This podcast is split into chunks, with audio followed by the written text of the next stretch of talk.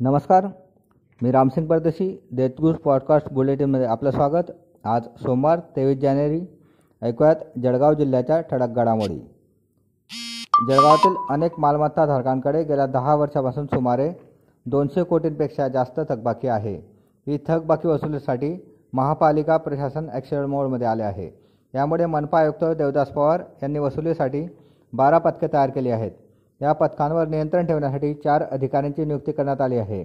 तसेच जे थकबाकीदार कर भरणार नाहीत त्यांचे नळ कनेक्शन बंद करण्याचे आदेश आयुक्तांनी दिले आहेत. शहराला पाणीपुरवठा करणारी वाघोरची मुख्य जलवाहिनी व अमृत योजनेअंतर्गत नवीन जलवाहिनी जोडण्याचे काम पाणीपुरवठा विभागाच्या अधिकाऱ्यांच्या मार्गदर्शनाखाली सुरू असून हे काम अठ्ठेचाळीस तास चालणार आहे. त्यामुळे जळगाव शहराचा पाणीपुरवठा तेवीस जानेवारी रोजी बंद राहणार आहे. महामार्गावरून प्रवाशांना घेऊन जाणाऱ्या रिक्षासमोर अचानक कुत्रा आल्याने त्याला वाचवण्याच्या नादात रिक्षा पलटी झाल्याची घटना रविवारी सकाळी दहा वाजेच्या सुमारास राष्ट्रीय महामार्गावरील दूरदर्शन टॉवरसमोर घडली. या अपघातात सहा जण ज गंभीर जखमी झाले असून त्यांना शासकीय रुग्णालयात उपचारार्थ दाखल करण्यात आले आहे.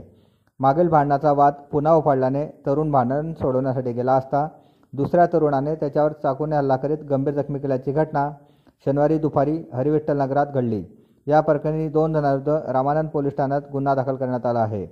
सध्याच्या परिस्थितीकडे दुर्लक्ष करीत भरगाव वेगाने जाणाऱ्या तरुणाला पोलिसांनी अडवले.